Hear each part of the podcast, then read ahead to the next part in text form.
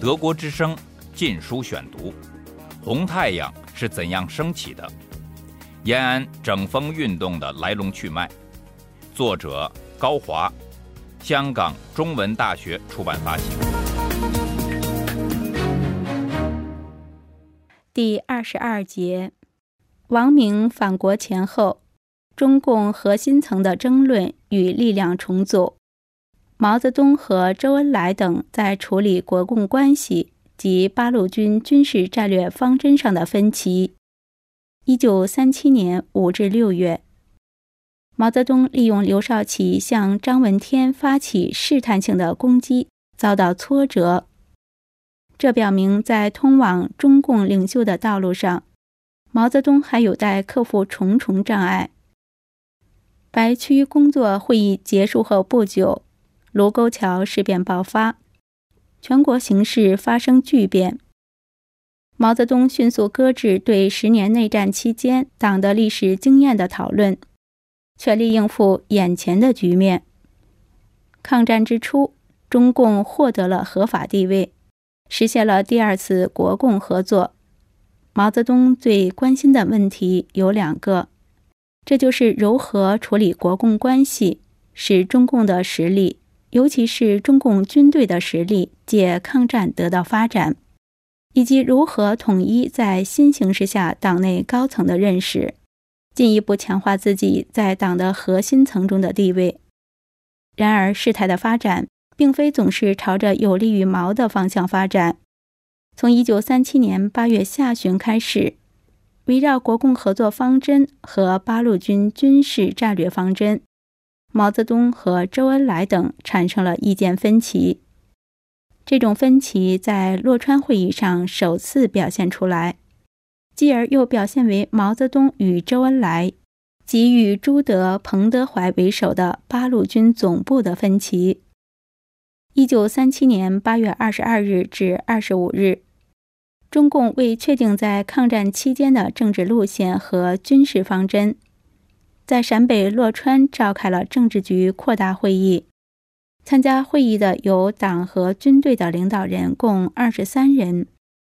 数十年来，在中共党史编纂学中，这次会议都被解释为毛泽东思想取得了伟大的胜利。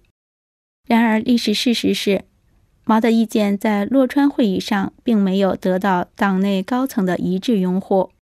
周恩来等的主张却获得与会者的普遍共鸣。洛川会议的中心议题是如何评价国民党的抗战及确定中共对国共合作的原则。中共究竟应以山地游击战，亦或是运动游击战作为军事战略方针？分歧的一方为毛泽东、张闻天，另一方为周恩来、博古。朱德、张国焘、彭德怀等，毛泽东认为，国民党反动本质并未因抗战而改变，因此国民党的抗战必然失败。毛认为，蒋介石进行的只是一场半心半意、单方面的局部战争，这场战争无疑会归于失败。国民党迟早要投降日本，或者如果国民党军队一部分继续作战。就会遭到日本毁灭性的打击，这样中共就要在全国起领导作用。因此，中共不能再迎合国民党，而必须保持自己在政治上和军事上的独立和自主。一旦情况允许或必要，就起来反对他。毛泽东的上述主张，除了得到张闻天一人的明确支持外，周恩来等多数与会者均表示异议。周恩来在发言中提出，中共和八路军的独立只能是相对的，中共不应公开对抗南京的命令。为了巩固自己的地位，中共应积极抗战，信守向国民党许下的精诚合作、共同争取全胜的诺言。周恩来对毛泽东有关国民党必定会投降日本的论断也持异议。周恩来认为，蒋介石既已开始抗战，就绝不会中途妥协。鉴于蒋介石秉性倔强，以及国内外形势，没有什么可不放心的。在洛川会议上引起争议的另一个问题是，中共在抗战阶段究竟应制定何种军事战略方针？早在八月一日，毛与张闻天致电周恩来等，提出中共军队应在整个战略方针下执行独立自主的分散作战的游击战争，而不是阵地战，也不是集中作战。八月四日，毛与张闻天又致电正在山西云阳镇的周恩来、朱德等，再次提出中共军队应执行侧面的游击战。毛并强调，对此方针犹疑是必败之道。八月五日，毛、张在致电周、朱、博古、彭德怀、任弼时等，提到红军担负以独立自主的游击运动战，钳制敌人大部，消灭敌人的一部。但是毛紧接着又强调，红军只宜做侧面战，而不是独当一面。八月九日，毛在延安干部会议上发表讲话，指出红军应当实行独立自主的指挥与分散的游击战争，防人之心不可无，应有戒心。八月十日，毛在致彭雪枫的电文中，更是具体指导道，在与国民党方面交涉时，要有谦逊的态度，不可隐瞒红军若干不应该隐瞒的缺点。例如，只会打游击战，不会打阵地战；只会打山地战，不会打平原战；只宜于在总的战略下进行独立自主的指挥，不宜于以战役战术上的集中指挥去束缚。毛泽东为共产党和红军的前途深谋远虑，极为担心中共军队将在对日作战中吃大亏。他知道党内许多高级干部。已被爱国主义冲昏了头脑，可是毛又不能把话说得太过直接，于是只能一而再、再而三，不断地向他的同事和部属反复解释，百般劝说。毛泽东在八月二十二日的发言中强调，中共必须把国内战争时期的正规军和运动战转变为游击军和游击战。八路军的任务是分散兵力。用来发动群众，建立根据地。至于和日军作战，打得赢就打，打不赢就跑。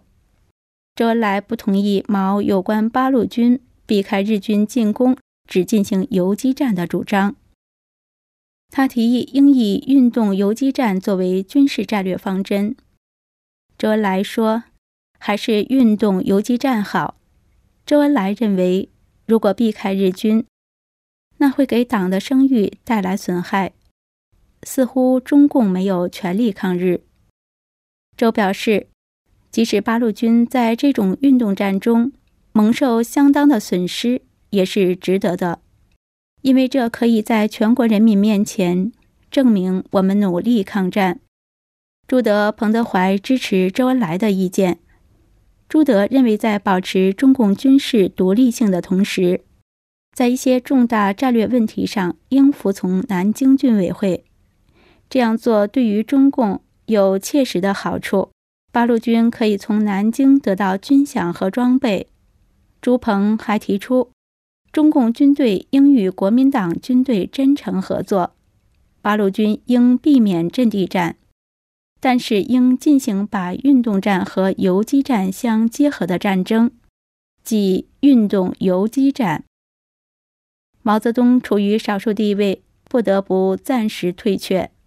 在张闻天的调和下，洛川会议用妥协的办法，尽量弥合毛泽东和周恩来等的分歧。在对国民党抗战的评价问题上，张闻天声称，国民党所进行的战争虽然隐藏着失败的极大危险，但是在另一方面。若能唤起千百万群众支持统一战线，最后的胜利则是肯定的。张闻天的这种折中性的表述被与会者一致接受。洛川会议对于军事战略方针虽然没有达成统一的认识，但是也形成了某种折中性的意见。这就是八路军先在山西与国民党军队进行一定程度的并肩作战。当前线不守时，八路军再分散到整个华北地区，依毛泽东的意见开展活动。在洛川会议上，毛与周的分歧以双方的互相让步而得到暂时的解决。周恩来在洛川会议上，虽然对毛在国共关系等问题上的消极态度有所保留，但是毛的大部分意见与周恩来并无冲突。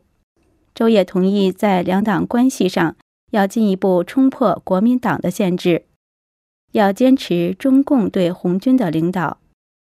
然而，周恩来在洛川会议上的言论却引起毛泽东的严重不安。毛十分担心周的主张将会对红军将领产生影响，但是会议期间的一些重要组织措施又减缓了毛泽东的忧虑。一九三七年八月二十三日，新改组的中央军委成立，毛泽东正式担任了书记一职，实际上称主席。朱德、周恩来任副书记，即副主席。毛以名正言顺地成为党对军队的最高领导。洛川会议并决定由周恩来担任负责与国民党谈判、领导国统区中共组织的长江沿岸委员会书记。周将主要在国统区工作。这项安排也有利于毛，从而为毛泽东加紧在八路军贯彻自己的主张创造了有利的条件。洛川会议一结束，朱德、彭德怀率领的八路军第一一五师、第一二零师、第一二九师迅速开进山西。事态的发展完全不出毛泽东之所料。由朱、彭、任弼时组成的前方中央军委军分会，亦称华北军分会，果然受到周恩来的影响。提出了“运动游击战”的口号，“运动游击战”又称“游击运动战”。洛川会议后，周恩来于八月二十九日抵达西安，原准备和博古、彭德怀去南京，与国民党继续谈判，并筹组中共长江沿岸委员会。八月三十日、三十一日，毛泽东两次急电周。要周误取南京，转赴太原，与阎锡山会谈有关红军入晋事宜。张国焘在我的回忆中说，周恩来因不满意洛川会议，故意在山西停留而不去南京，因而遭到毛的多次埋怨。此说有误，盖因张国焘当时并不了解毛周之间的秘密联络。在百废待举的非常时刻，毛似乎只图发展周的外交与组织才干，而疏忽了周恩来留晋可能将对八路军军事战略方针产生的复杂影响。一九三七年九月七日，周恩来与阎锡山在代县会谈，随后又转赴大同会见傅作义，就八路军入晋后的活动区域。指挥关系、作战原则与严复达成协议，双方商定八路军将以游击运动战作为作战原则。周并主动提出将派八路军一一五师配合严军，布防平型关一带，在侧翼待机歼敌。彭德怀与阎锡山会见时也表达了相同的意见。九月十三日。周恩来将和阎锡山谈判情况电告毛泽东、张闻天，要求派八路军两个师迅速集中来源灵丘、富平地区，依靠太行山发展游击运动战。此时，周恩来提出的游击运动战已从原先的运动游击战后退一步，显示了周对毛的让步。尽管周恩来的立场已有明显软化，但是周恩来所表现出的与国民党合作的热情，仍使毛泽东极为忧虑。毛泽东没有回复周要求派八路军两个师援晋的电报。